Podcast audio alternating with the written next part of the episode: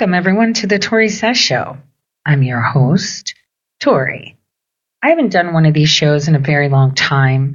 You know, I feel like it's a very long time. And I think it's important that we begin talking about the current events that are happening right now across the world that are important to us.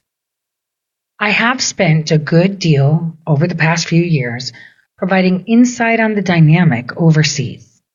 And the reason that I say this is because Turkey is extremely, extremely important. And the dynamics, specifically between Turkey and Russia, are not good. Iran has stepped in as well. The U.S. is trying to step in to divert Iran. We have the Armenians that obviously Turkey conducted genocide against them, and therefore uh, this is a very big concern for many, of course, since Turkey is supporting a nation at war with Armenia at the time. Russia has been stepping into that as well. So has Iran. Today's show is going to give you a little bit of shift and focus so you can understand everything we've been talking about for years. And joins us live from Baku. Welcome to the program. So tell us why are these talks being held now? Thank you. Thank you for having me in your program. Uh, I think uh, no need to expect uh, very serious results from the Putin Aliyev Pashinyan meeting held in Sochi today, uh, because this meeting is only intended uh, to maintain the Russia's influence mechanism in the region and is a response to the United States and Europe because uh, before that, uh, meetings uh, between uh, Azerbaijan and Armenia were held in the United States and in Europe, and official Washington and the European Union are uh, trying to conduct a mediation mission. And of course, this is against the Russia's uh, interest in the South Caucasus. And in this regard, Vladimir Putin is trying to show that Russia can be uh, the only mediator in this conflict and by meeting with Aliyev and Pashinyan from time to time. But uh, it is not in the interest, uh, to be honest, of Russia to solve this conflict once and for all because if a peace agreement, peace treaty is signed between Azerbaijan and Armenia, it means that there will be no need for Russian peacekeeping forces to stay in the region. Uh, and then Russia's influence will be reduced to a minimum.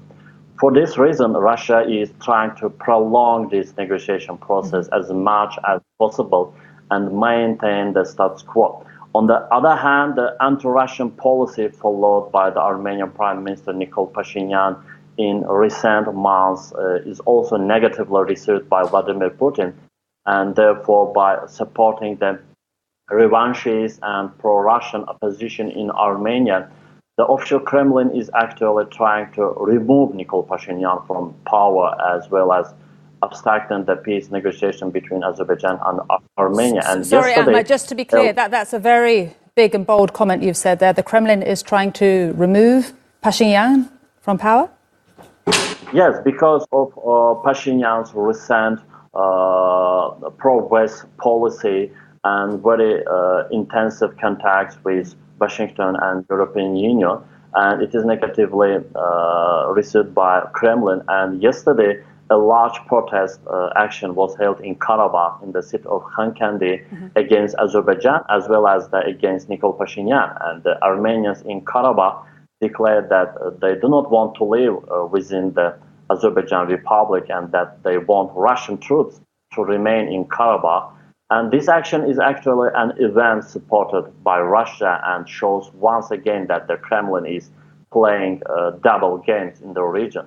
But in any okay. case, uh, the goal of Azerbaijan does not change. The Azerbaijan side demands the fulfillment of the requirements of the tripartite agreement, uh, date November 10, 2020. And according to this agreement, all uh, military units belonging to Armenia should be completely removed from the uh, territories of Azerbaijan, and Karabakh and the surrounding areas should be completely under the control of Azerbaijan army.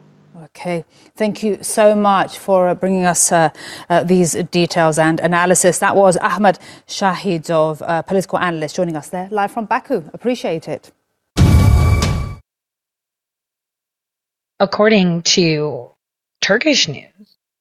Armenia should stop what they're doing and they should just give up their land, even though they've been fighting for eons. See, that's perspective. They're telling you what they want rather than what's right. None of them are aware of what's right, as this has been going on for thousands of years. But then you're going to tell me, why do we care what's going on in Caucasus, in that region? Well, because something else happened too. Watch this. You're about to see a powerful explosion.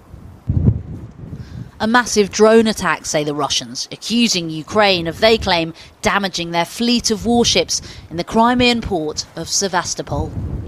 While these are murky waters, what is clearer, Crimea is extremely symbolic and a strategic site for President Vladimir Putin. It was illegally annexed by Russia from Ukraine back in 2014. This has undoubtedly hit a nerve in Moscow. Сегодня в 4.20 утра киевским режимом Today at 4:20 a.m., the Kiev regime carried out a terrorist attack on Black Sea fleet ships and civilian vessels on the outer and inner harbours of the Sevastopol base station. The attack involved nine unmanned aerial vehicles and seven autonomous marine drones. Because of the measures taken by the Black Sea Fleet's ships, all the aerial targets were destroyed as Russia claimed they began this counterattack from the skies above the port. While Ukraine have not admitted any involvement, as they rarely do on claims made by Russian authorities in Crimea, this video appears to show an unmanned naval vessel. Its magnitude has, however, been felt from all sides as the diplomatic war of words intensified. Without providing evidence, Russia then singled out British troops, accusing them of being involved not only in today, but in last month's attack on the Nord Stream gas pipelines According to available information, representatives of this unit of the British Navy took part in the planning, provision, and implementation of a terrorist attack in the Baltic Sea on September 26 this year, blowing up the Nord Stream 1 and Nord Stream 2 gas pipelines. Drones. Where have we heard that before? Well, do you remember a while back in the Middle East by Yemen? Where there was an explosion of an oil refinery with a drone and they tried to blame Iran. There was a reason that they were trying to blame Iran, but it turned out it was a Turkish drone. Turkey, like I've told you before, has very good capabilities in unmanned vehicles, aerial vehicles, right? And uh, their UAVs are way up there.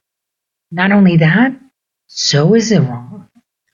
Iran has de- been developing their technology in weapon more so in the drone sphere. And so Russia was just hit by a drone. That was a Turkish drone that was purchased with US federal tax dollars and it hit their bridge. Now you're going to see how all of this comes into focus. All right, so let's start. Let's begin with Turkey, okay? So it's important for us to understand that Turkish drones are reportedly violating Iran's airspace. They were actually detected and hit by electronic warfare systems. it was an Iranian journalist, Kael Muzen, that had actually posted a video on his um, Telegram handle on September 19th that allegedly showed a Turkish drone being observed on the open source flight tracking platform Flight Radar 24 entering Iranian airspace from Turkey. The report suggests that the drone was struck down by massive you know, electronic warfare attack, electronic attack from Iranian focus base on the Sharp um, change in its altitude and flight speed as it was observed on Flight Radar 24. Now, aside from the Turkish Bayraktar, Star, the TB2, that was reportedly observed approaching the Iranian border, um, it was probably for reconnaissance. Now, the commonality between Iran and Turkey is that both count, both of the countries are emerging as drone superpowers, okay? And they have made uh, drones during the Nagorno Karabakh conflict and supplied the drones to Armenia. The Iranians did. So in August, Iran hosted a military tournament uh, falcon hunting, which was 70, 70 military personnel from Russia, Belarus, and Armenia, and they took part in the competition to see their drones in regards to surveillance, how accurate they are in artillery fire, and everything.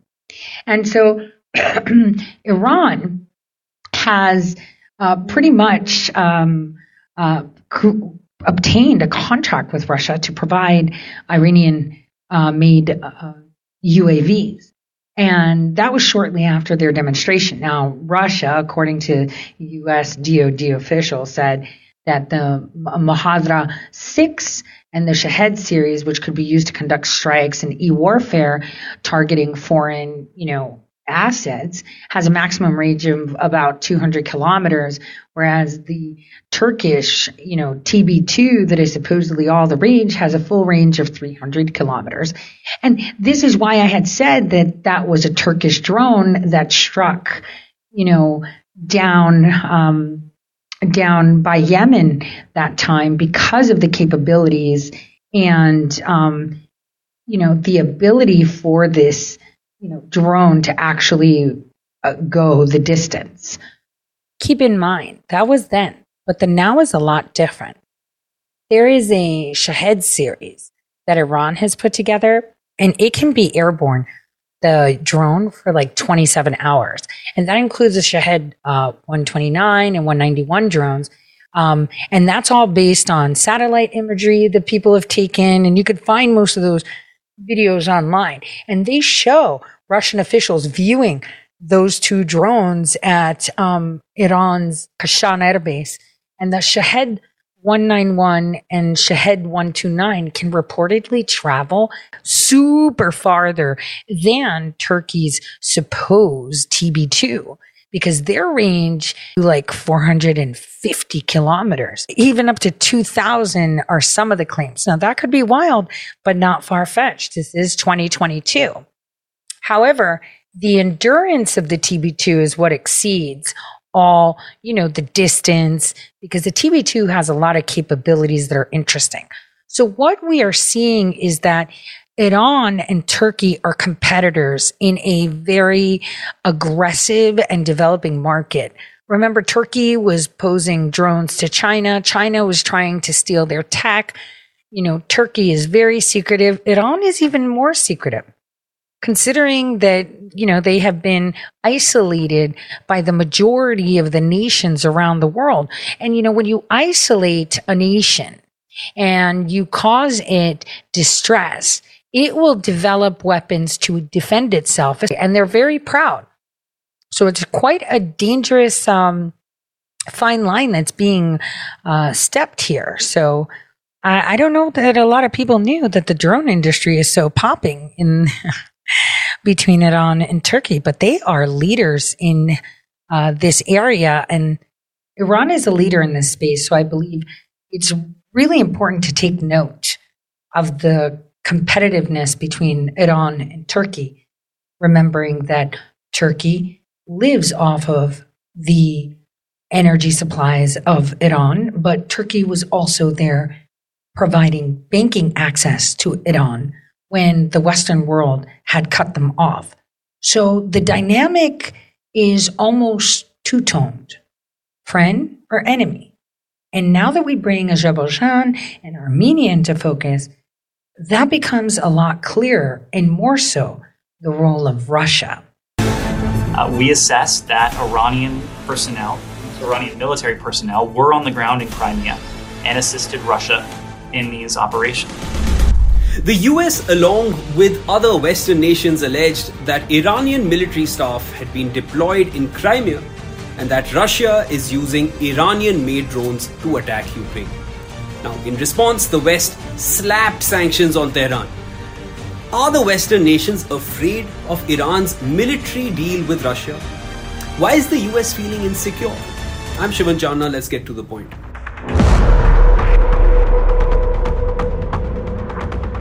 Now, Western nations believe that if Iran is supplying drones to Russia, then it is violating the UN Security Council resolution that endorses the 2015 nuclear deal involving Iran. Under the resolution, Iran is under a conventional arms embargo, but that ended in October 2020. Iran till now has denied supplying drones to Russia. In diplomatic fashion, Iran asserts that it is free to do so if it wants, but insists that it hasn't sold the drones to Russia. Now, Western diplomats, on the other hand, say that the restrictions on Iran on conventional arms sales are still valid and remain valid till October 2023, which curtail the export of military systems such as drones.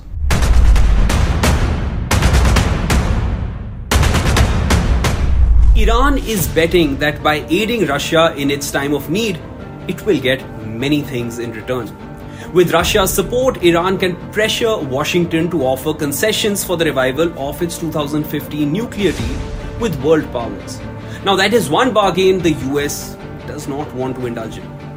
Iran is keen to strengthen strategic relations with Russia, as there are fears that an emerging US backed Arab Israeli bloc may shift the Middle East balance of power further away from Iran. US is already going through a rough patch with Saudi Arabia over Saudi's oil production cuts, which will benefit Russia. There are growing concerns for the US that Saudi Arabia has colluded with Russia and China to weaponize oil prices against America and the West. Now, with Iran and Russia getting closer, America's oil concerns will only امریکایی ها تصور میکنن که هر کشوری رو تحریم کردن اون کشور متوقف میشه For the West, the most impactful strategy remains finding creative ways to remind Iran and Saudi Arabia that Russia is first and foremost their competitor, leveraging how Russia is offering larger volumes of discounted crude to traditional Saudi and Iranian markets in China and Asia more widely. But giving US a black eye seems to be a larger purpose for the feuding Islamic nations. And Russia seems to be the glue that binds them. Do you feel Iran is doing anything wrong by engaging in military trade with Russia? Let us know in the comments. The Ministry of Defence has accused the Russian government of peddling false claims after Moscow said UK forces helped with a drone attack on Russian fleets near the Crimean port of Sevastopol. Russian authorities say one warship was damaged in the attack overnight. Ukraine has not yet acknowledged the incident. They also claim that British forces were involved in the explosions which damaged the Nord Stream gas pipelines last month. Responding to all the claims, the MOD said Moscow was resorting to invented stories to detract from their disastrous handling of the illegal invasion of Ukraine. Our correspondent in Kiev, Hugo Bechega, has more on that attack on Sevastopol. The Ukrainians rarely comment on uh, attacks uh, and incidents in Crimea. What we had was a statement from the Russian Defense Ministry saying uh, that uh, this attack happened uh, early uh, this morning and was carried out by underwater and aerial drones. And they said that the target was the headquarters of the Black Sea Fleet in Sevastopol, and a minesweeper had sustained minor damage. So again, the Ukrainians haven't commented commented on these claims. Uh, but we've seen uh, in recent weeks that Crimea has seen a number of explosions, attacks. Uh, I think uh, the most recent was the explosion that hit the Crimea uh, bridge, and that obviously led to a massive response by Russia targeting cities across Ukraine. And Crimea was annexed by Russia in 2014. The Ukrainians have been saying that they want to take back all territory that's under Russian occupation, including Crimea, which has uh, special significance for President Putin. Well, Russia says it's suspending participation in a UN brokered agreement that allows grain exports from Ukraine in response to that drone attack in Crimea. Russia's foreign ministry said Moscow can no longer guarantee the safety of civilian ships involved in moving Ukrainian grain exports via the Black Sea. The United Nations is in contact with Russian authorities, calling the Black Sea Grain Initiative a critical humanitarian effort. A critical humanitarian effort. Yet now you'll have to think drones, grain, the Black Sea, Russia, Turkey, Iran, Azerbaijan, Armenia. It's all coming together. This is where Turkey is overstepping. While Russia and Turkey claim to have really good relations, Russia backs Armenia, and that falls back to a Christian nation that's basically it. And surprise, surprise, Iran also backs Armenia. Actually, Iran, well, you'll see in another clip that I have for you.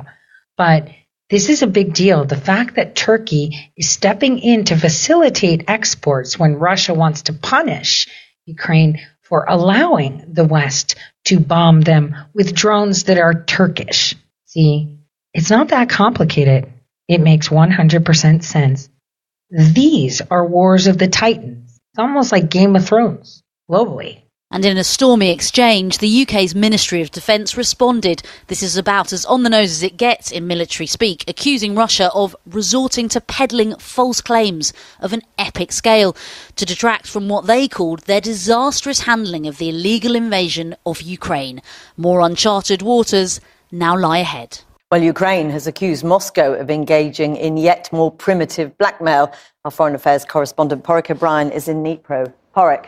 Jackie, some of the more reliable pro Russian military telegram channels are reporting today that one of the ships that was struck in what Minnie was talking about in the report there, that one of those ships was called the Admiral Makarov. Now, that's the flagship of the Russian fleet in the Black Sea. Those uh, telegram channels are also saying that its radar system was damaged. That's significant on two fronts. First of all, it's the flagship and the last flagship, the Moskva, sank famously in April. But in terms of the radar systems, the Russians launched cruise missiles from the Admiral Makarov, cruise missiles that we've seen wreak devastation on the civilian infrastructure of Ukraine recently. So that is why this is potentially significant militarily. Beyond the battlefield, if you like, though, it has other significance. You spoke about the grain deal earlier. Remember, this was a deal brokered between Turkey and the, uh, brokered by Turkey and the UN, I should say, back in July. It allowed grain to be exported back out of Ukrainian ports like Odessa. Remember, the World Food Programme buys something like half of its grain from Ukraine. So Russia has officially said it's withdrawing from that deal. There were problems with the deal already, but this is an official announcement that they are withdrawing. And that is a big issue for particularly developing countries expect in the weeks and months to come more talk, warning of food crises and potentially famine in developing countries. All right, thanks very much. It started with piles of trash covering Lebanon's streets. Mounting piles of rubbish, festering in the heat. The smell is revolting.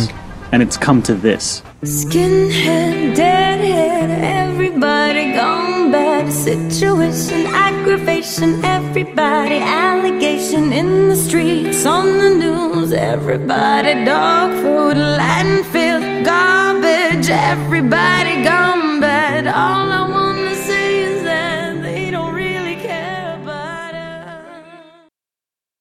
So here's where we get into Lebanon. So Lebanon. A historic deal was actually signed four days ago.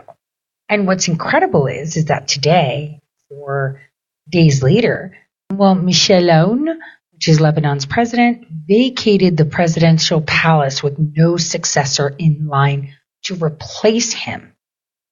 The country is struggling to recover from a year long financial crisis. So he addressed his supporters outside of the Baabda um, presidential palace yesterday in Beirut.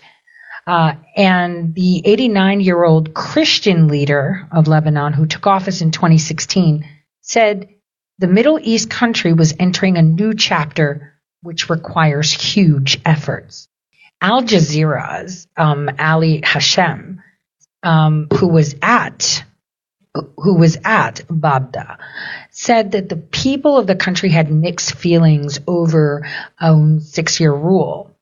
Now, his supporters said he was an unlucky president. Like, you know, the implosion, all of these things happened during his time, and people, you know, say it was unlucky that he failed. So today is the end of Michael Aoun's presidency. And if you remember, he'll always be remembered by the implosion in the Beirut port um, in 2020 and the financial crises and protests that began in 2019. They needed him out and they pushed him out. Remember, he's the son of a farmer from Beirut. right? He began his path to the presidency um, during the civil war in Lebanon, and he served commander of Lebanon's army and head of one of the two rival governments there. And then he came back to Beirut after 15 years being in exile after the Syrian forces withdrew under, you know, because the United Nations had pressured them uh, after the 2005 assassination of Prime Minister Rafik al Hariri. So, you know, in 2006, his um, party called the Free Patriotic Movement, um, they claim formed an alliance with Hezbollah. Remember, this is a Christian guy, and they're saying that he formed an alliance with Hezbollah. That sounds like a Bush Obama speak considering that I was part of the HFIG, I can tell you that's fake news. But Aoun had credited Hezbollah for their useful role as acting as, as a deterrent against Israeli attacks during the discussions they had for the maritime discussions. Now, thinking back to maritime, I want you guys to remember when Turkey just decided that they're just going to start patrolling Libya's waters with no permission. They actually had permission from the UN, but not from the people of Libya. The borders in the water are also very important. And because Hezbollah was present, it would, you know, it caused Israel to stop pushing because, you know, they were doing the whole Iron Dome thing and whatnot. So that's basically it. Um, but his exit actually leaves a power vacuum and that should be concerning to everyone. Having Lebanon in such financial distress uh, with no leader, uh, this allows France, and you're going to see Macron come in and encroach and try to take and make Lebanon once again a French territory. That's how these people work. They're corrupt. They go in for the jugular when they think they're weak. Now let's look at the historic deal that was done with Israel and Lebanon in regards to maritime. This is really important because remember, I had annotated how with Libya, Turkey was allowed to kind of just parade around the Mediterranean like they own the place. And then they started to do like energy exploration. And this is the foundation of their agreement. So he signs this and then four days later leaves. Pretty interesting. Wait till you see Lebanon. Leaders of West Asian nations, Lebanon and Israel, have signed a landmark US brokered agreement on their maritime boundary. The historic deal marks a diplomatic feat and is a departure from decades of hostility, opening the way to offshore energy exploration. Lebanese President Michael Aoun signed a letter approving the deal in Baabda, followed by Israeli Prime Minister Yair Lapid's signature in Jerusalem. The handover ceremony will take place at a UN peacekeeping base uh, in Naqoura along the border. In a statement, Yair Lapid said, and I quote, it is not every day that an enemy country recognizes the state of Israel in view of the international community. Aoun, however, played down any wider breakthrough and said in a statement that the deal has no political dimensions or impacts. That contradicts Lebanon's foreign policy. Though the two nations technically remain at war, the Israeli Prime Minister hailed the deal as a tremendous achievement, and Lebanese negotiator Elias Bou-Saab said that the deal marks the beginning of a new era between the two sides. The accord removes one source of potential conflict between Israel and Iranian backed Lebanese group Hezbollah, and it could help alleviate Lebanon's economic crisis. The deal also comes at a time when elections are due in both Israel and Lebanon. The US envoy who mediated the negotiations said that he expects the agreement to hold even amid changes in leadership in both nations while Lebanon and Israel have both voiced satisfaction with having settled a dispute peacefully. Prospects for a wider diplomatic breakthrough appear remote, though. For more on this, Okay, first of all, we'll cross to our guest on this, who is the uh, coordinator of the Taqadom political party. He joins us live from Beirut in Lebanon. Thank you so much for joining us. Is this deal likely to hold even with these changes in leadership that could come? Uh, yes, definitely. On the Lebanese side, uh, there is uh, uh no intention to uh, undo uh, the deal that has been signed between Lebanon and Israel and brokered by the U.S. administration. And what we're hearing on the Israeli side that the U.S. has guarantees that this deal will hold on even if there is a change in leadership in Israel. What are the prospects? Are there any prospects that this could lead to a wider diplomatic breakthrough between the two countries, given the history? Uh, look, uh, the Lebanese government was very clear that this is only a deal to unlock the potentials of the resources, of the offshore resources, oil and gas mainly, and it has nothing to do beyond uh, that.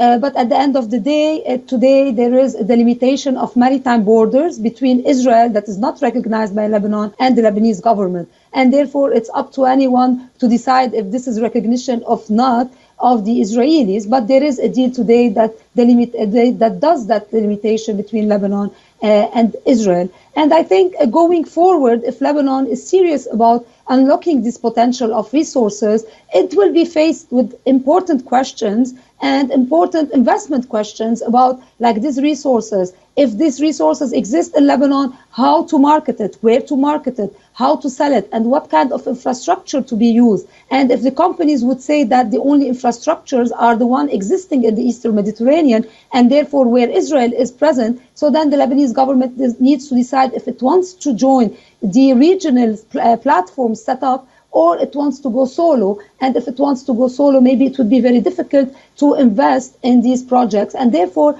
I think going, going forward, there will be some kind of forced normalization because of the realities of the oil and gas business that that leads me to my next question. What kind of impact do you think this could have economically? Do you see it as all positive? Uh, look, all positive. It's uh, it's uh, too much to say all positive. You know that this political class, the same political class, was the source of the uh, economic collapse in the country and the financial collapse of the country because of entrenched corruption in the system and the institutions. Today, you have the state capture. You have of corrupt people running the country institutionally. We, ha- we are weak. Rule of law is non-existent. All of that is impossible to for oil and gas to bring any kind of prosperity. There are uh, there are huge uh, challenges and there are red flags and there are risks of uh, of that oil and gas benefit would what would not benefit the people of the country. So I think uh, maybe maybe this is the right uh,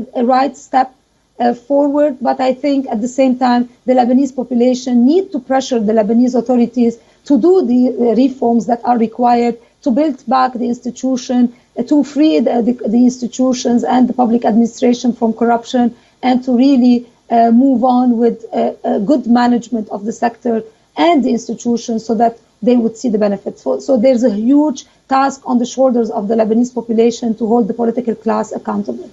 Laury Haytayan in uh, Beirut, thank you so much for your analysis. Uh, let's now go to our report from uh, Ghadi Francis. For Lebanon, the country I'm currently standing in, Thursday, 27th October 2022 will be marked as the beginning of a new era. This is what Elias Bou Saab, the deputy speaker of the parliament, the head Lebanese negotiator, had to say earlier at the presidential palace right after the Lebanese President Michel Aoun signed the letter that agrees on a landmark U.S. brokered deal between Lebanon and Israel. Now, the maritime border dispute has been going on for decades. These two countries don't recognize each other. This is why the deal has been touted as historic. Now, there's a lot at stake billions of dollars in oil and gas. But the question is for a country in political void, like Lebanon, where the presidency has a vague future, the government has a vague future. Who'd actually implement this deal and actually help Lebanon benefit from it? The question is for the future to answer. Until then, we'll be reporting from Beirut. Ghadi Francis for WION. World is One. In my opinion, this deal that was just signed is actually another way to box in Turkey that has been freely parading around the Mediterranean doing their gas exploration. Watch how everyone starts to move against Turkey slowly. As we can see here, Putin met with Azerbaijan's leader to discuss what they want to discuss in a good setting along with Armenia. This is very key considering Armenia and Azerbaijan have been at war for forever and a day. And I think it's important that we understand why. Let's take a look at a map. This map shows you that Russia borders with a lot of these nations, right? But the key one here that I want you to focus on is the border that Armenia shares with Iran. Remember, Iran just sold drones to Putin. Putin has Azerbaijan reliant on them for energy. Iran is reliant on Russia for energy transport. Turkey is reliant somewhat on Russia for energy transport. Turkey is also reliant on Iran and Azerbaijan for it. But as you will see in the next video, the conflict they have is a little bit more complicated than people make it. It's not that simple. This is why I tell you, Russian will, the Russian army will come down from the north and they're going to take Erdogan out. At midnight on 13th September 2022, people in Armenia woke up to the sound of bomb attacks. These attacks were by Azerbaijan. Today I'm going to tell you about the past, present, and future the ongoing conflict between Armenia and Azerbaijan. Armenia celebrated its 31st Independence Day on 21st September. But with constant attacks and a threat of invasion, Armenia seems far from celebrating its independence. As per the government of Armenia, 13 September attacks led to the death of at least 135 soldiers. Azerbaijan's attack has caused loss of civil property, Communities in Armenia are undergoing torture by the Azerbaijan military. Both the countries are accusing each other of attacks, but from reports it's clear that Armenia appears to be facing a heavier casualty, specifically in the past few years. Their last war was in 2020. Both countries were at war for over 45 days until Armenia surrendered to Azerbaijan. And the Armenia Azerbaijan conflict did not start in 2020. It goes back to the Soviet era.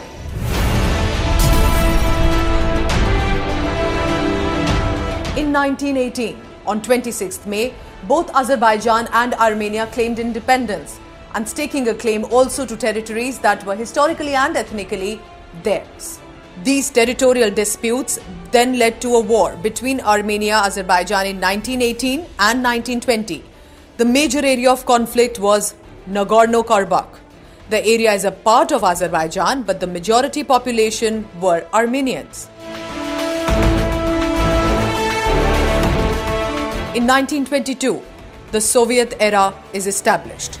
Armenia and Azerbaijan become constituent states.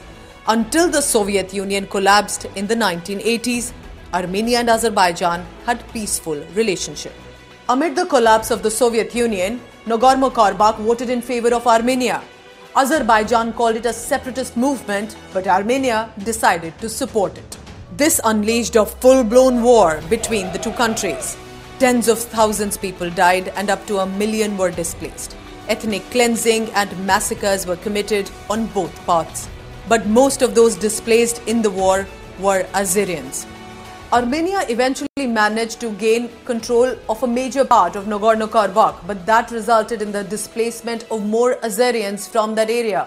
That was until the Soviet Union, or Russia, so to say, then later, decided to broker a ceasefire deal. Russia was a former ally to Armenia, but also had good relations with Azerbaijan. After Russia's deal, Nagorno-Karabakh remained to be a part of the Azerbaijan. They also established a line of contact that separated Nagorno-Karabakh. Since then, peace talks were mediated by OSCE. Set up in 1992, it was headed by Russia, France, and the United States of America. The conflict gets further complicated due to geopolitics. NATO member Turkey decided to call Azerbaijan as independent in 1991. But not just coming in support of Azerbaijan, it also closed its borders to Armenia. But the clashes continued. In 2016, Armenia and Azerbaijan fought again. This time the war lasted for four days. The clashes started when Azerbaijan launched troops to reoccupy the region of Armenia in the Nagorno Karabakh. In 2018, Armenia underwent a peaceful revolution, sweeping longtime ruler Serzh Sargsyan from power. After the Pasha became the prime minister of Armenia, he agreed with Azerbaijan to de escalate the tensions. But later, in fact, as recent as 2019, Prime Minister of Armenia, Pasha, assembled a crowd in Karabakh area and asked them to shout, Artsakh is Armenia. This angered the Azerbaijan citizens. Later in July 2020, both forces clashed again. The fight started from 12th of July and continued until 18th of July 2020. They used artillery, tanks, and drones, both sides reporting death of soldiers and junior rank officers. Later in September 2020, both forces clashed again. Heavy fire broke out along the line of contact in Nagorno Karabakh. It then led to Azerbaijan ordering a martial law. On October 9, the same year in 2020, the United Nations High Commissioner for the Human Rights, Michelle Bachelet, appealed for an urgent ceasefire, citing civilian sufferings in the Nagorno Karabakh conflict zone. She also raised concerns about overpopulated areas that were becoming targets for the heavy weapon attacks. On 17th October, a new ceasefire agreement was announced by the Armenian and Azerbaijani foreign ministers following phone calls between Russian Foreign Minister Sergei Lavrov and his counterpart. Lavrov urged both countries to follow the ceasefire, but both countries say that the other one has violated the protocol deal. Armenia surrendered, Azerbaijan won, Azerbaijan gained control of five cities, four towns, 240 villages, and the entire Azerbaijan Iran border. So by now, Azerbaijan has not only won over many parts, but also has managed to find a corridor through Armenia right in that area. The clashes then continued even in 2022. Azerian military targeted up to 23 locations in Armenia's Syunik, Gegharkunik, and Vayots Dzor provinces, which are located south of the country and borders Azerbaijan. The US Secretary of State Antony Blinken hosted the foreign ministers of both countries. This was the first meeting after 170 soldiers officially had died in the line of duty. But despite this recent meeting with the United States of America, the border issues of Armenia and Azerbaijan still remain unsettled. For more information, it's evident that the history surrounding that region is very complicated.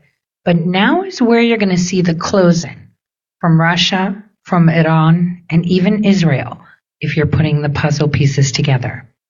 So while Iran has just emerged as this big super drone creator, alleging that their drones go farther and faster than Turkey's, Russia can easily turn their back in regards to what's best for their nation, considering Turkey is defying what Russia wants to do with Ukraine. Islamic Republic of Iran is best known in the world for its traditional Islamic laws and Sharia-based government. But why they support Christian Armenia over Muslim Azerbaijan? Exactly why they has double standards? Well, it has few reasons.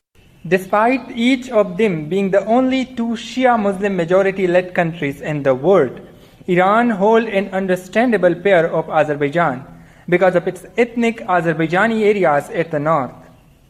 The fact that somewhere about 15 million or so Azerbaijanis within the Iran, which is even more Azerbaijanis than within the state of Azerbaijan itself, and about 17% of Iran's total population.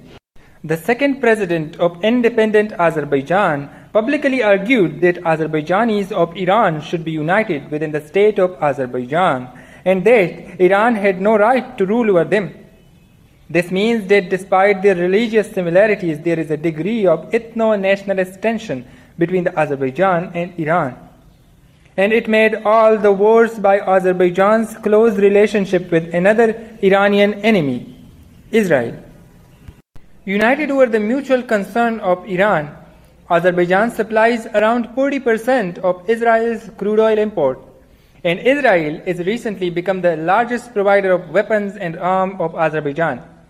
Between 2016 and 2020, leading up to the second Nagorno-Karabakh war, Israel provided nearly 70% of all the major arm imports that Azerbaijan's military was buying up. Also, Iran is a pretty good friend of Russia, and Armenia is also loyal to its former master. On that way, they are friends too. In short, despite their religious similarity, the allies and the ethno nationalist tensions between them made the relations between Iran and Azerbaijan worse and make Armenia a closer ally of Iran thousands of lives, and then in early September, the Ukrainians launched a hugely successful counteroffensive that reclaimed thousands of square kilometers of occupied territory from them in a matter of days. Then, just two days after that Ukrainian breakthrough here, Azerbaijan decided to test the international waters and attack Armenia to see what the Russians would do for their supposed ally. And the answer was effectively nothing, which doesn't bode very well for Armenia's future as a state. You see, Armenia and Azerbaijan have been arch rivals for decades now, ever since their independence from the Soviet Union more than 30 years ago. They have fought two major wars against each other and countless smaller skirmishes, and the violence between them is all but guaranteed to continue going on for the foreseeable future. And in order to understand why, you need to understand what both of them are actually fighting for and how they're actually fighting for it.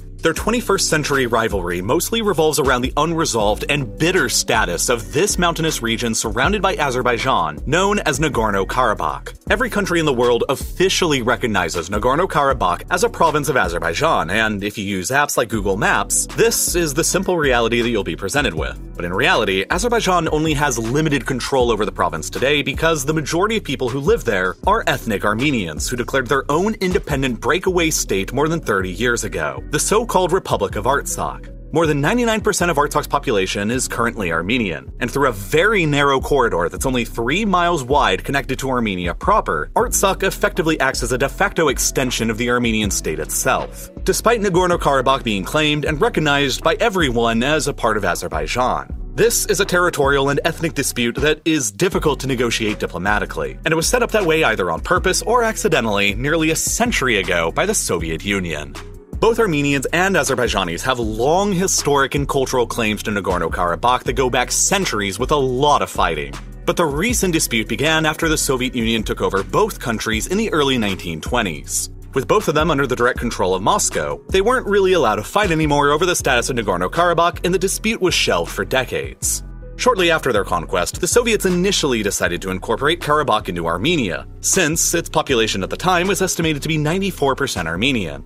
But Joseph Stalin disagreed, and with a stroke of his pen, personally decided to keep Karabakh a part of Azerbaijan with a high degree of local autonomy. And in doing so, whether on purpose or by accident, Stalin created a sort of dead man switch here. So long as the greater Soviet Union existed and continued exerting control over both Armenia and Azerbaijan, the status of an autonomous ethnically Armenian Karabakh within Azerbaijan wouldn't really ever matter. But were the Soviet Union to ever collapse in the future for whatever reason or lose political control over certain member states, Karabakh's political status inside of Azerbaijan would be almost certain to generate tension and conflict between the newly independent Armenia and Azerbaijan. Perhaps ideally, that would be enough to keep them distracted and weak fighting each other, while someone in Moscow steadily worked towards putting the shattered pieces of the empire back together again. And sure enough, within 70 years of Stalin's fateful decision in the late 1980s, the Soviet Union was collapsing and the status of Nagorno Karabakh was suddenly becoming very important again. The local Armenian controlled government of Karabakh voted to be transferred over to Armenia in 1989, which both Azerbaijan and the Soviet Union rejected. Then, a couple years later, in December 1991, just days before the Soviet Union officially dissolved, an independence referendum was held in Nagorno Karabakh that was boycotted by the local Azerbaijanis who also lived there. The Armenians of the territory overwhelmingly voted in favor of independence and created the breakaway secessionist Republic of Artsakh, to which Azerbaijan disagreed and considered illegitimate and responded militarily.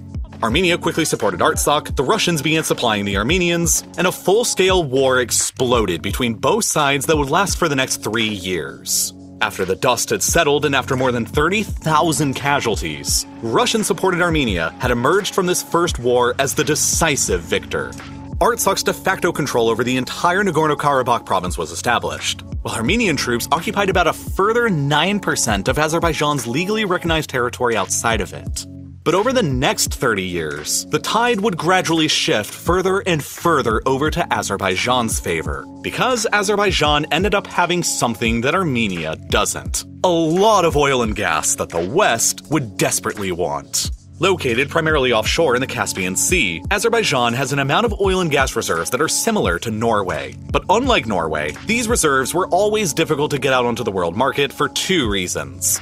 One, they were completely controlled by the Soviet Union, and two, the Caspian Sea, where all of these reserves are located in, is completely landlocked, where the only possible water based routes to the world ocean is through the Russian controlled Volga River and their canal system leading to either the Black Sea, the White Sea, or the Baltic. That meant that in order to avoid Russia, the only means of getting Azerbaijan's oil and gas resources out to the global market was either by truck, rail, air, or pipeline all of which required expensive infrastructure and investment that impoverished Azerbaijan didn't really possess in the early 1990s. But after the collapse of the Soviet Union, the political barrier to entry was lifted, and that got the interest of the major Western oil and gas companies for the first time. Beginning in the 1990s, Western energy companies spearheaded by BP began aggressively investing billions into Azerbaijan's oil and gas infrastructure, culminating with the Baku Tbilisi Ceyhan or BTC crude oil pipeline that only began operation in 2006. This pipeline, of course, was built to strategically circumvent Armenia, and it enables Azerbaijani crude oil to bypass both Armenia and Russia by traveling to the Turkish port of Ceyhan, where it can then be loaded up onto tankers and shipped off to Europe and the global market. BP continues to own the controlling share of 30.1% ownership over this pipeline, while other Western energy companies from Hungary, Norway, Italy, France, Japan, and the United States control a further 36% of it with the United States military agreeing to watch over the pipeline's security with UAVs. Today, this pipeline is capable of transporting 1 million barrels of oil a day to tankers on the eastern Mediterranean, theoretically enough to meet 7% of the European Union's oil demand if at all headed that way. But this oil pipeline wasn't the only one being built here with Western financing. Immediately parallel to the BTC crude oil pipeline is the South Caucasus pipeline that transports natural gas, which also includes BP as the largest shareholder at 28.8% ownership. Combined with the Trans Anatolian gas pipeline across Turkey and the Trans Adriatic gas pipeline across Greece, Albania, and into Italy, these pipelines collectively cost around $45 billion to construct and form what's known as the Southern Gas Corridor capable of supplying Europe with 10.5 billion cubic meters of gas per year from Azerbaijan's gigantic gas fields in the Caspian. This network was only completed two years ago in early 2020, and it'll be capable of meeting around 2% of the whole European Union's natural gas demand, serving as an important source of diversification away from Russia's gas supply. And as the years passed on and Azerbaijan's oil and gas sales to the west began to mount, the country grew exponentially wealthier than their rival in Armenia. For 14 years between 2000 and 2014, Azerbaijan held the title for the fastest growing economy in the world. It transformed into one of the world's wealthiest petrostates, where the revenues from oil and gas finance around 60% of the government's total budget and they strategically began using this newfound wealth to shovel enormous piles of cash into their military in order to one day fight Armenia again and reverse the outcome of the war back in the early 1990s. By 2020, Azerbaijan's economy, population, and geographic size were each well over three times that of Armenia, and their military budget was more than double. And not only did they have all of these advantages, but they also had the advantage of better geopolitical relations in their neighborhood as well. Turkey, on the other side of Armenia, is a very close ally of Azerbaijan. Both the Turks and the Azeris are considered an ethnically and linguistically Turkic people. Turkey was the very first country in the world to recognize Azerbaijan's independence from the Soviet Union in 1991, and they've maintained a close alliance structure ever since. With the former president of Azerbaijan, Heydar Aliyev, even going so far as to describing them as one nation, two states. They maintain an active mutual defense pact in case one is attacked while Azerbaijan has used their oil and gas revenues to become a huge customer of Turkish military hardware, purchasing as much as $200 million worth of Turkish weapons and equipment a year, including scores of their advanced Bayraktar TB 2 drones that have seen huge success in Ukraine against the Russians. Meanwhile, Turkey's relationship with Armenia is icy at best and hostile at worst. There is obviously lingering resentment over the 1915 Armenian genocide carried out by Ottoman Turkey, in which around 1 million Armenians were killed, and which Turkey still to this day refuses to actually recognize. Further, almost immediately after Armenia's independence, the Turks supported Azerbaijan in the First War over Nagorno Karabakh and shut down their entire land border with Armenia and refused to let anyone cross it, a situation which has continued into the present day for more than 30 years now.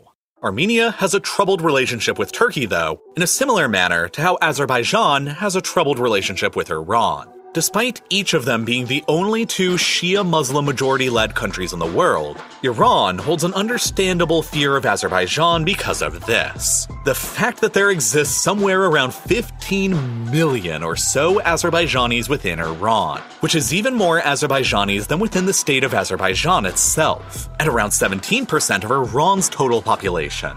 Even though he only served in office for a single year between 1992 and 1993, the second president of independent Azerbaijan publicly argued that the Azerbaijanis of Iran should be united within the state of Azerbaijan, and that Iran had no right to rule over them. This means that despite their religious similarities, there is a degree of ethno nationalist tension between Azerbaijan and Iran, and it's made all the worse by Azerbaijan's close relationship with another Iranian enemy, Israel.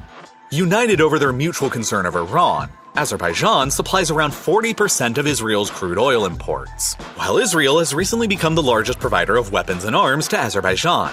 Between 2016 and 2020, leading up to the second Nagorno Karabakh war, Israel provided nearly 70% of all the major arms imports that Azerbaijan's military was buying up. And though both governments publicly deny this, Azerbaijan has also allegedly granted the Israeli Air Force access to several of their own air bases, which they could hypothetically use to strike targets deep in Iran in a faster manner than they could from their own bases back in Israel.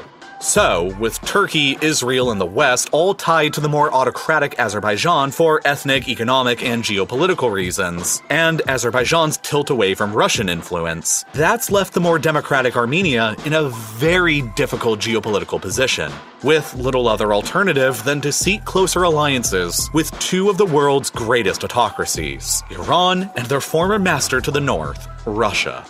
In 1992, very shortly after independence, Armenia agreed to join the CSTO, essentially the Russian led version of NATO, consisting of various other post Soviet states who remained fairly loyal to Moscow. At the same time, several thousand Russian troops have been permanently deployed at a base here in Gyumri ever since the end of the Cold War, one of the largest overseas military bases operated by the Russian armed forces.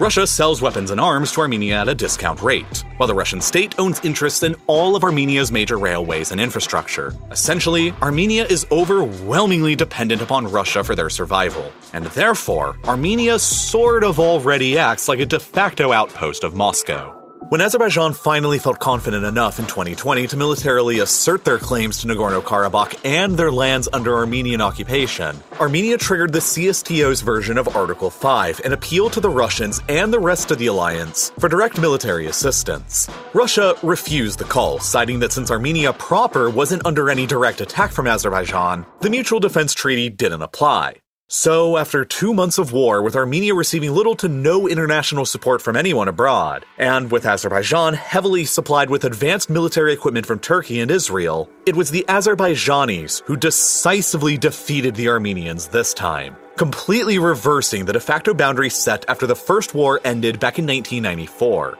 With rapid Azerbaijani gains, and after a Russian military helicopter was shot down under dubious circumstances, the Russians apparently decided to intervene diplomatically and allegedly threaten the use of force against Azerbaijan if they refused to cooperate. They ended up cooperating, and in the ensuing ceasefire agreement negotiated with Russia's mediation, Azerbaijan recaptured all of their territory outside of Nagorno Karabakh that the Armenians had been occupying since the 1990s. And they were left with a significant control over Nagorno Karabakh itself as well to boot. Artsakh's de facto control over Nagorno Karabakh was cut down a size, and a narrow corridor just three miles wide, guarded by Russian peacekeepers, was established between what remained of Artsakh and Armenia proper, enabling Armenians to continue traveling between the two safely. And at the same time, another corridor free of Armenian checkpoints was supposed to be established for Azerbaijan across Armenian territory here, linking the Azerbaijani mainland with their large exclave here called Nakhchivan. Were this to be implemented, Turkey would also finally have a continuous land based route into Azerbaijan proper itself. But, much to the ire of both Azerbaijan and Turkey, in the two years now since that ceasefire agreement was made, the Armenians have still not granted them this corridor and have been showing no indication of ever doing so. Of course, Azerbaijan's long term objectives here are to regain control over the entirety of Nagorno Karabakh and eliminate the Armenian secessionists there in Artsakh, while simultaneously guaranteeing some kind of access or corridor through Armenia towards their large exclave over in Nakhchivan. While on the other hand, Armenia would like to prevent both of those things from happening. But Armenia is continuously finding itself in a worse and worse strategic position all the time. In February 2022, Armenia's greatest protector, Russia, started a massive war of conquest with hundreds of thousands of soldiers when they invaded Ukraine. In response, the European Union began the process of abandoning the Russians for their oil and gas supplies and began seeking alternative suppliers who could up their production. Alternatives like Azerbaijan. In July, the European Union signed a major new gas deal with Azerbaijan where they would more than double their exports of gas to the EU within five years by 2027 which will ultimately end up replacing around 9% of all the gas that the Russians were exporting to the EU just before their invasion of Ukraine. And so, confident in the fact that Europe was now becoming more reliant on their gas to replace the Russian supply, and in the fact that the Russians were getting distracted and bogged down in Ukraine, as evidenced by their pulling of hundreds of troops away from their Armenian base in Gyumri, Azerbaijan must have felt very confident that neither Europe nor Russia would oppose them if they attacked Armenia again.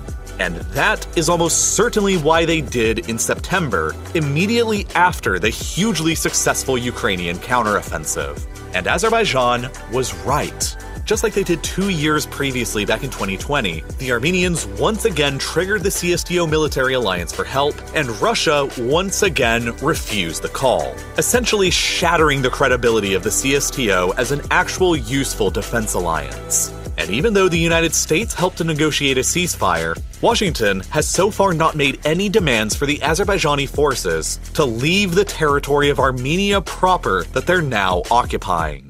With Russia distracted by military catastrophe in Ukraine, Europe's refusal to jeopardize their vital energy relationship with Azerbaijan, Turkey's longtime support of Azerbaijan, and Iran currently consumed by internal protests and revolts, the future looks very bleak for Armenia's objectives and survival. Azerbaijan will be emboldened in the current political and strategic atmosphere to continue attacking Armenia and exert more gains in Nagorno Karabakh and establish their desired corridor over to Nakhchivan. And if Armenia desires to resist, they may be left with little other choice but to actually become even further integrated with Russia, since they really have no other possible alternative, despite how terrible and unreliable of a partner Russia has been to them. This could, potentially, in the future include the establishment of an Armenian Russian Union state, like currently exists between Russia and Belarus, or even a full on absorption of Armenia into the Russian Federation outright. The fact that as many as 70,000 Russians, most of them young men escaping from Putin's mobilization order, have fled to Armenia since the invasion of Ukraine began doesn't really negatively impact that possibility. Russians now make up by far the largest ethnic minority in Armenia, and the current situation has almost certainly given Russian security organizations like the FSB the opportunity to infiltrate their own agents into the crowd of Russians. Keep a very close eye on Armenia and Azerbaijan going forward, because it is very likely to become very interesting and very dangerous. In times of international conflict and uncertainty such as these, government restrictions make certain parts of the internet impossible to access. YouTube itself is currently blocked by six countries across Africa and Asia where this video will simply be impossible to view, while six other countries have blocked it in the past, including Armenia. And it's not just YouTube either. In the aftermath of Russia's invasion of Ukraine, the Russian government decided to indefinitely block Western social media sites like Facebook and Twitter nationwide. At the same time, and in compliance with Western financial sanctions, Apple removed VKontakte from their App Store worldwide, blocking the largest Russian social media platform to Apple users around the world. Since 2020, India has blocked TikTok over national security concerns, since TikTok is owned by their rival, China, while even the United States has contemplated doing the same thing. And during the 2020 war between Armenia and Azerbaijan, Azerbaijan temporarily restricted access to basically everything from YouTube to Facebook to TikTok and Twitter. When wars are declared and sides are drawn, the casualties now extend to the internet, and contact with the opposite side your country has decided is now the enemy becomes ever more difficult. Let's talk about a mountain territory that people are killing each other over. It's called Nagorno Karabakh, and the fights between Armenia and Azerbaijan. A flare up of one of the world's oldest conflicts is raising fears of all out war. Soldiers and civilians are being killed. Life has moved underground in Stepanakert. Once the machine of war started, it gets incredibly dangerous. These two sides have very long range weapons. So, why are they fighting? How long has it been going on for? And why are countries like Turkey involved?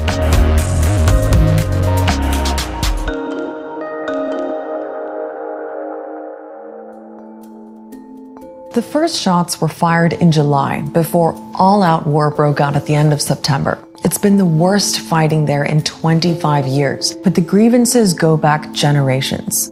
At the heart of the dispute is a region called Nagorno Karabakh, and here it is in a crowded neighborhood known as the South Caucasus. Nagorno Karabakh lies entirely within Azerbaijan's borders. It's internationally recognized as being part of the country, full stop.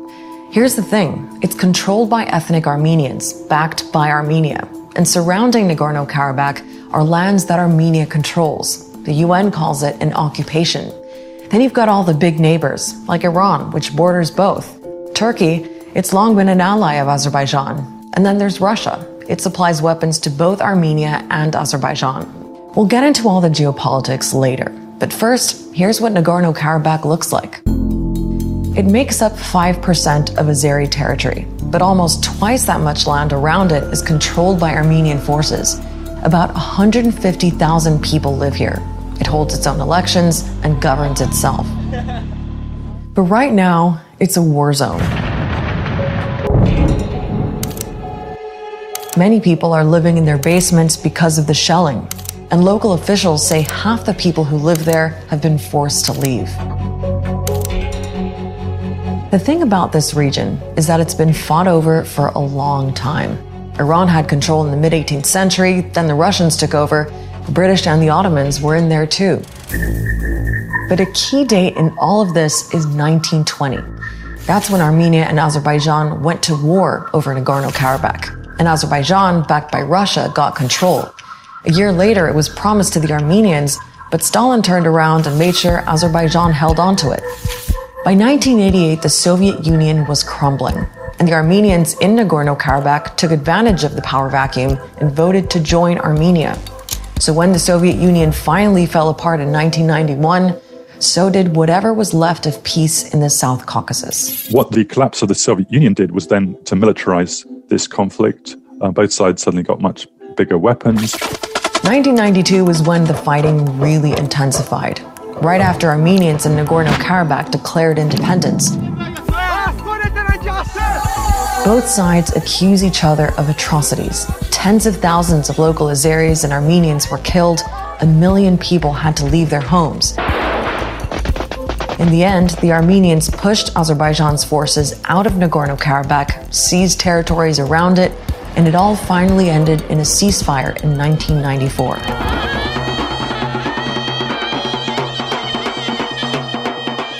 That ceasefire has been ignored by both Armenia and Azerbaijan over the years. And the sense of injustice over what happened in that war, the killings and mass displacement, hasn't gone away. This conflict has always been kind of put on the back burner. There's always the danger of some terrible incident causing a, a new escalation, in which case things could get totally out of control given the huge amount of, of weaponry we have on both sides. And now, both sides are tapping into that anger. It's full scale war all over again trenches, tanks, air attacks. air raid sirens wailed across this city as a barrage of rockets and mortars rained down. Azeri forces have been attacking Nagorno Karabakh's main city, Stepanakert. Armenian men there have been signing up to fight back.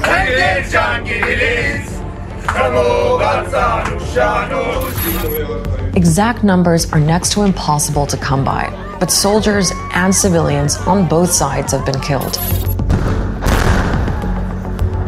Armenian forces have been attacking Azerbaijan too.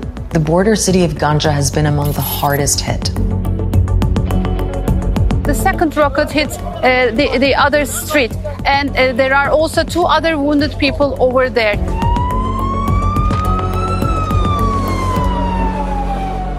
So, how and why did the fighting start up again? The answer depends entirely on who you ask. Armenia says Azerbaijan attacked first. Azerbaijan says it acted in self defense. What's clear is that it's not exactly an even fight. Our colleagues at AJ Labs put together these infographics to show just how much more Azerbaijan spends on its military, how many more soldiers it has, and how much more are showing it off. This is an actual music video released by the Azeri military. Armenians are rallying their people too. But what's making particular fight different from all the other skirmishes is that other countries are getting involved in a big way. Azerbaycanlı kardeşlerimizin işgal altındaki topraklarını kurtarma ve vatanlarını koruma mücadelelerinde yanlarında olduğumuzu belirtmek istiyorum. Part of Turkey's connection to Azerbaijan is cultural. The Azeris are a Turkic speaking people. We call ourselves one nation, two states. What happens there, of course, is of direct concern to us. Uh, it affects, uh, you know, our borders. It affects our region.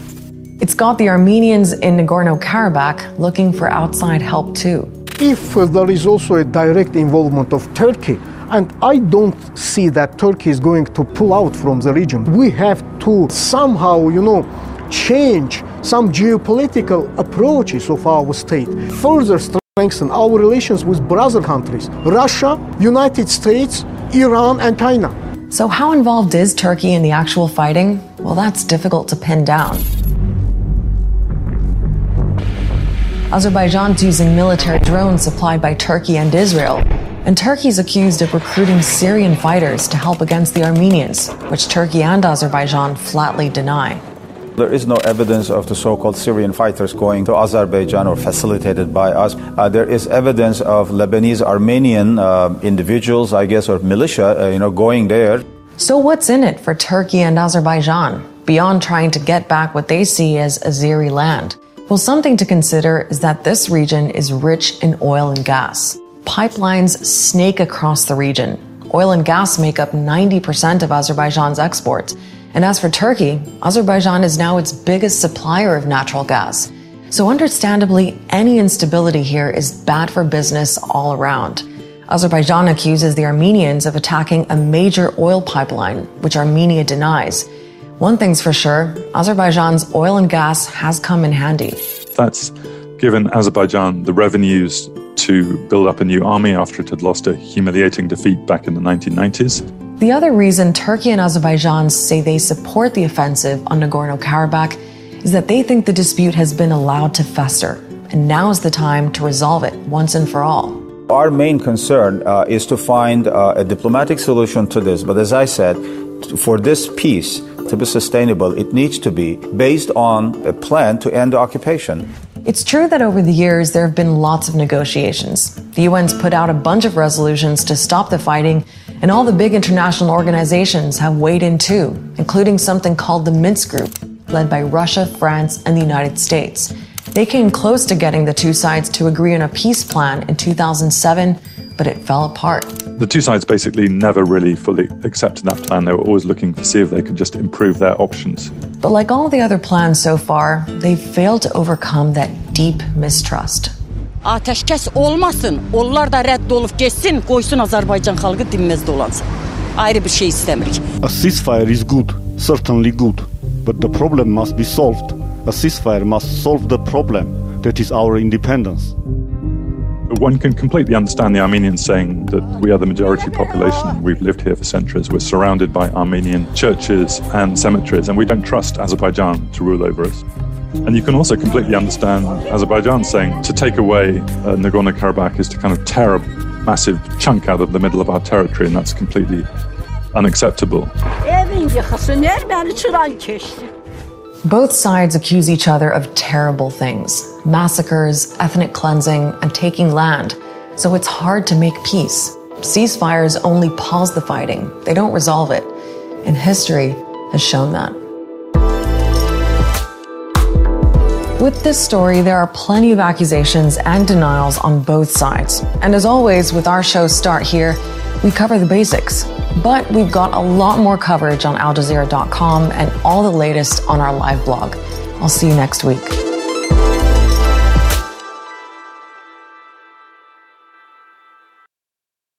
So, Iran has opened a consulate general in Armenia, in southmost Armenian province, which what appears to be a direct message to Azerbaijan that it's backing, you know, Armenia and not Turkey, since Turkey is sending reinforcement to Azerbaijan, considering, remember, the Turkish people con- conducted genocide. They attempted to eradicate the only Christian population within the Ottoman Empire right under their noses. So this is a, a very big deal. And this is a direct provocation, not only to um, Azerbaijan, but also to Turkey.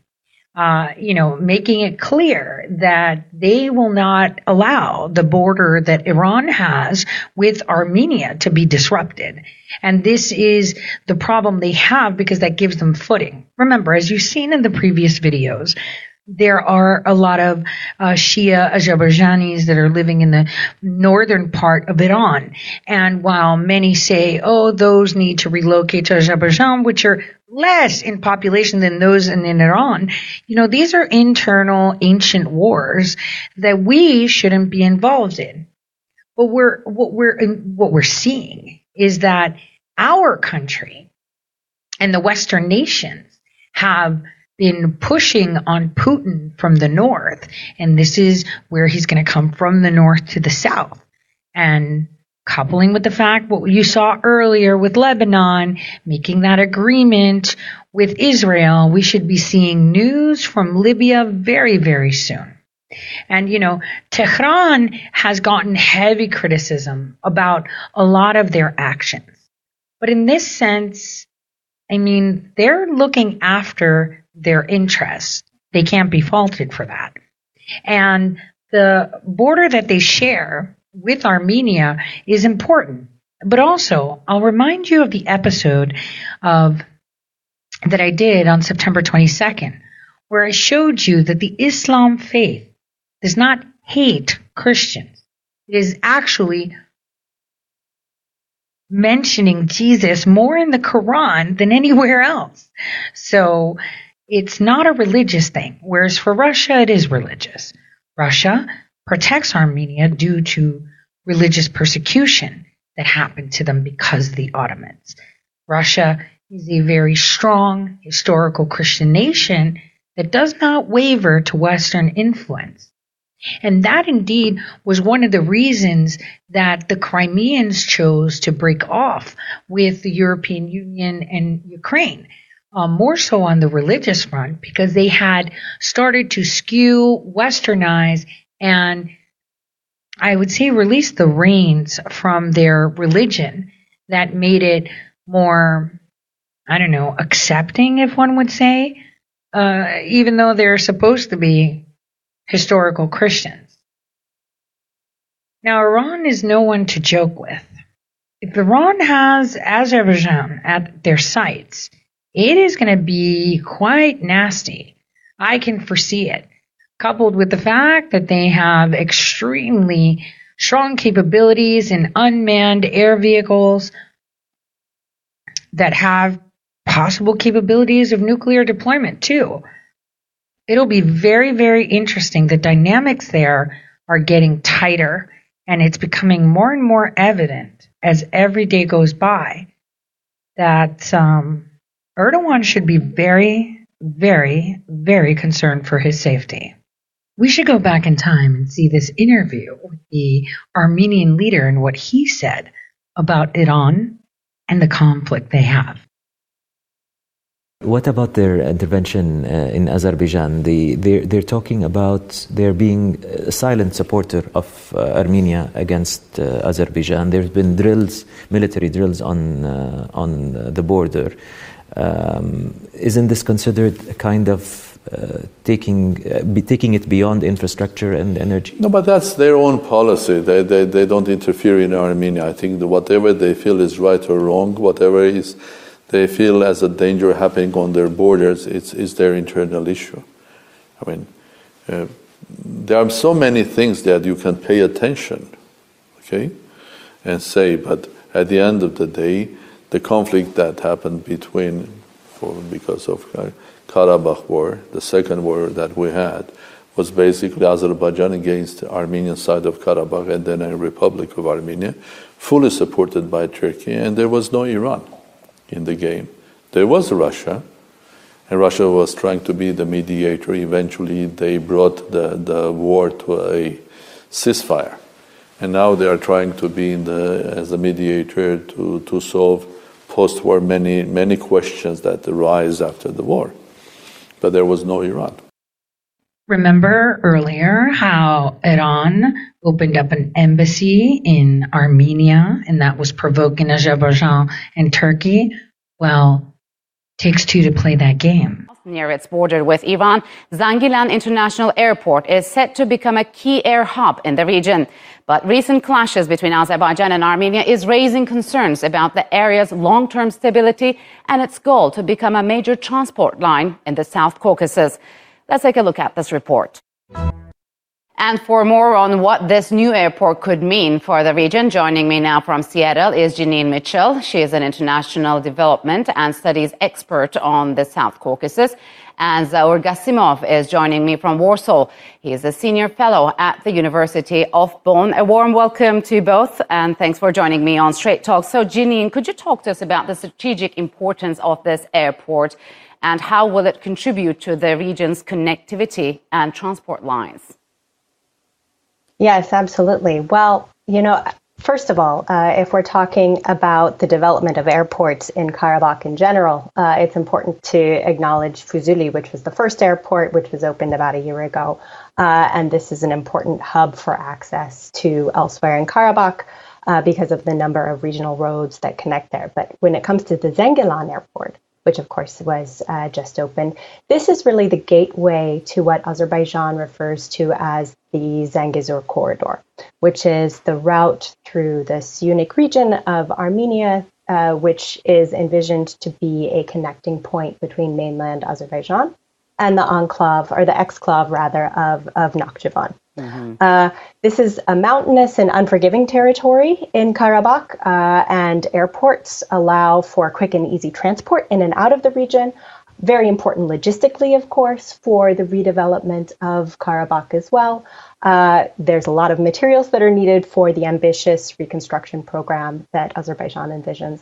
But I'd also like to acknowledge the symbolic importance of, of both uh, the Fuzuli and the Zangilan airport. These were built quickly. They are a source of pride uh, and, again, a symbol of Azerbaijan's commitment to rebuilding Karabakh. Uh, and, of course, you know, the support of Turkey uh, in the development of uh, of Karabakh mm-hmm. as well as these airports is important to acknowledge as well. So, uh, besides Azerbaijan, who else stands to benefit from such infrastructural projects? I mean, are there going to be more projects, and is this viable uh, given the some objections uh, from regional countries? Um, I guess in case if the peace would be sustainable in the region, the entire region could profit from uh, from the both uh, airport that uh, could boost the uh, uh, the entire region, particularly the southern uh, Caucasus, of course, but but also beyond. Um, that could have an importance for the Middle East, for that part of the of, of the region. So, um, Janine, how have peace negotiations, which took in uh, several European cities between Azerbaijan and Armenia, have played so far, have played out so far, have there been any tangible outcome? Well, I think you know the the most recent meetings in Prague were uh, very significant. Uh, we saw Armenia and Azerbaijan recognize each other's territorial integrity, and now we have this EU uh, observer mission, which is is on the ground. And I think that this is very important for um, not only showing the communities and, and the countries themselves that uh, leaders are willing to meet and to work for peace. Uh, but, you know, we have some, it looks like there's going to be uh, hopefully a peace agreement by the end of the year. At least this is what we're hearing. Uh, and of course, you know, we've seen the engagement of both the EU and the US recently. Uh, Russia is, is in the picture as well with talk of having peace meetings um, or a meeting by the end of the month. Mm-hmm. Uh, so yes, I think we have some some very tangible progress um, that is a cause for optimism in light of the escalations which happened in the past month. So, Zaur, are you optimistic? And uh, could you talk to us about uh, Russia's position here? As Janine just mentioned, a new round of peace talks um, will be held under Russia's watch. And how is this going to help that process? Um, I guess I'm I'm a bit more uh, pessimistic with regard uh, because uh, we see with the recent uh, military uh, drill uh, conducted by Iran on the Azerbaijani-Iranian border for the second time. by the way, within of within of one year, we see that there are actors in the region um, not quite interested in the in the sustainable peace between Armenia and Azerbaijan and um, that changed somehow the geopolitical uh, geopolitical uh, view of the region. Uh, they were accommodated or adjusted to for a couple of decades, and that that shows that it, it's uh, much to do with this regard. But hopefully, hopefully both sides, uh, both Armenia and Azerbaijan, would find a way and and uh, mm-hmm. sign the, uh, the peaceful agreement. So, Janine, what's really at play here in the latest round of tensions between Azerbaijan and Iran, and why have efforts to open the Zangezur economic, career, uh, economic corridor impacted Iran? Well, I think beginning with uh, Iran's interest in the well, in not seeing the Zangezur uh, corridor be opened, uh, the previously for for the past 30 years the land connection between mm. mainland uh, Azerbaijan and Nakhchivan went through Iran. And obviously, this was of strategic value to Iran. Um, you know, Iran has been a, a supporter of Armenia. Uh, they have an interest in not seeing strong cooperation between Turkey and Azerbaijan. But at the same time, uh, you know, Iran would, would like to maintain their uh, ability to develop a north south transport corridor. And I think there are concerns on behalf of Iran that the development of uh, a, a, route connecting through uh, Syunik and the Zangezur economic yes. corridor would be uh, would impede their ability to to do that. But, and so this is really what's at stake. So, but um, correct me, Zaur, if I'm wrong. Didn't Iran and Azerbaijan? Of course, it would impede their ability to do that. No duh. And this is where we are seeing alliances being formed. The fact that the American diplomat spoke of Armenia with, with such detest mm, makes me a little bit queasy. But I also want to remind everyone that under the Trump administration, we did acknowledge the Armenian genocide. So, coupled with that knowledge and all the history from two sides, pro Armenia and against, take a look at the next clip. Turkey is ready to join the conflict with Armenia in case of resumption of hostilities. Over the past 72 hours, the Turkish army has deployed troops of more than 50 people in the border regions with Armenia. This greatly exceeds the entire total army of the Republic of Armenia, and against the backdrop of Erdogan's statement about his readiness to support Azerbaijan, the risk of a direct armed conflict with Armenia is at a very high level. At the moment, it is known that Turkey has mobilized about 45,000 military personnel from the reserve and has already deployed military personnel in the regions bordering Armenia. In addition, about five Turkish servicemen from the regular army are stationed in the border zone with Armenia. This points to the fact that Ankara is preparing for full-scale hostilities, and such a large number of military personnel can be involved in the seizure of territory. At the moment, the situation on the border of Azerbaijan and Armenia has been stabilized, but the tension remains extremely high, since any organized provocation can turn into a full-scale armed conflict, since both the Azerbaijani and Turkish armies are much better equipped than the Armenian army. At the same time, Russia is ready to assist Yerevan in the event of an attack by Turkey, and in addition, the Iranian army is currently on high alert, which has deployed at least 100 pieces of military equipment on the border.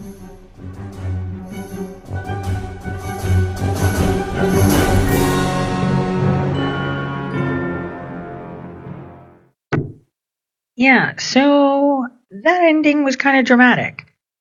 But it is dramatic. I guess it's tragic more than anything.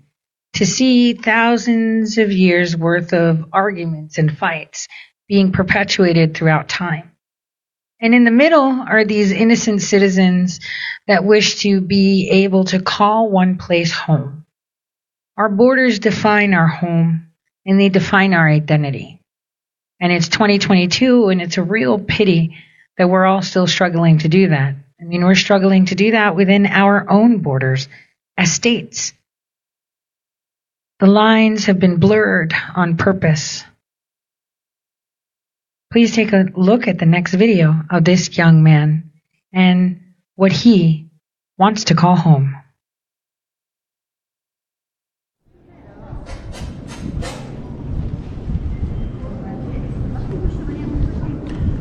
Welcome guys to Armenian church in Isfahan in Iran. Would you expect something like that to see in Iran?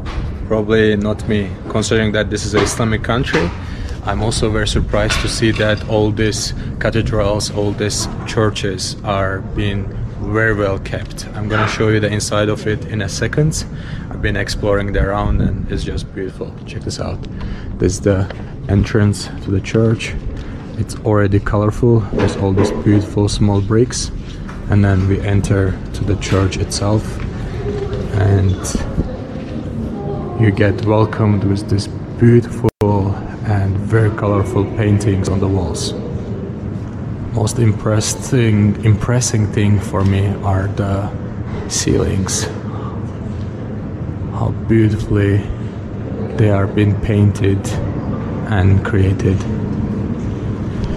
So this church is from 17th century, 1664 actually. So it's actually more than 300 years old.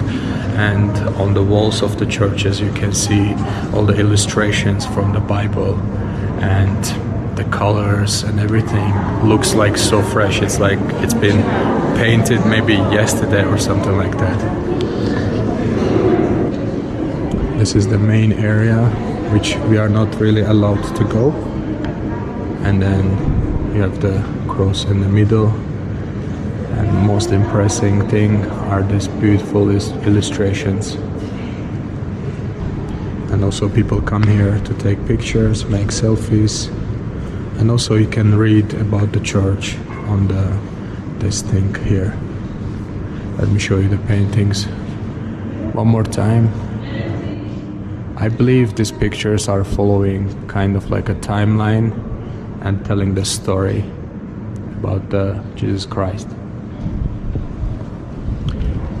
Beautiful. It's amazing. I'm like definitely super surprised to see this church in a, such a beautiful condition and I'm very thankful to Iranian government as well to keeping those history. So right now we are in actually Armenian quarter which is situated very close to the city center of Isfahan in Iran and uh, it's actually a very beautiful town. There are lots of shops and the restaurants, and also lots of churches which you can experience. So I paid uh, one million uh, reals with the local money. Assalamu alaikum. Good. Taxi? taxi? No taxi, brother. I walk. No, no, thank you. So it's a beautiful quarter here. There are lots of cute cafes and restaurants and shops, and uh, I had a mixed feeling how I would feel coming here to Armenian Quarter. And um, as you know, or maybe you don't know, I'm from Azerbaijan originally. So it was very interesting for me to come and to see the Armenian Quarter. Since I cannot go to Armenia, at least I can come to here. Because with my passport, Azerbaijani passport, it's basically not possible to go to Armenia as a country. And if you don't know the story, backstory, let me give you a little bit of a background. Uh, so Armenia is actually the biggest enemy of Azerbaijan for the last three centuries. So we have around 30 years uh, conflicts with Armenia because of the Nagorno-Karabakh. Um, but it's kinda solved right now because our land's back, but still the tension is there. So that's why I was not sure how I would feel in this town. And I know that there are lots of Armenians living here, but I'm sure that uh, I'm not gonna get kicked out from the town or something like that. And uh, yeah, I would be, I would be interested to, if I meet some Armenians and actually ask them uh, where are they from, and then they will ask me back where I am from, and then I would love to see their reactions when they know from where I am from and where I come, from. So there are lots of like uh, small shops here. Maybe I can show you one of them right here, which looks uh, very colorful.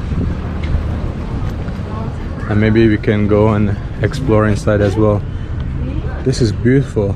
I'm not sure if this is type of like a painting, but you can definitely put this in your toilet or in the main lobby. That's a beautiful painting. And then we also have uh, lots of rings here, some different accessories.